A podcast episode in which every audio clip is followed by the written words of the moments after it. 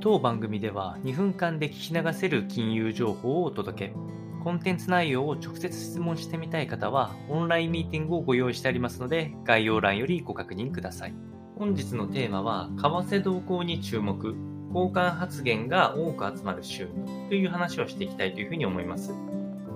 えー、今週はですね、非常に、えっと、為替動向に注目したくなるようなお話が多くてですね、まずは、えっと、4月の20日に G20 で、え財務省中央銀行総裁での会議がありますので、え各主要国の中央銀行の総裁が集まり、えー、まあ、為替動向であったり、今の話だとインフレ動向ないし、えー、物価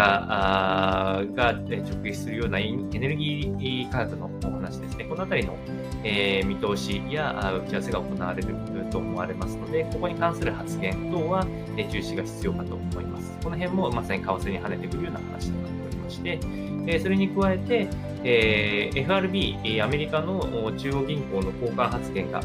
え相次ぐような形になっております。えー、連銀総裁が18日、19日、20日に2つなどと、ほぼ毎日のように交換から、おそらくこれに関してはインフレに関する発言、えー、つまり利上げ見通しの話ですね。この話はちょっとずつ触れていくかと思いますので、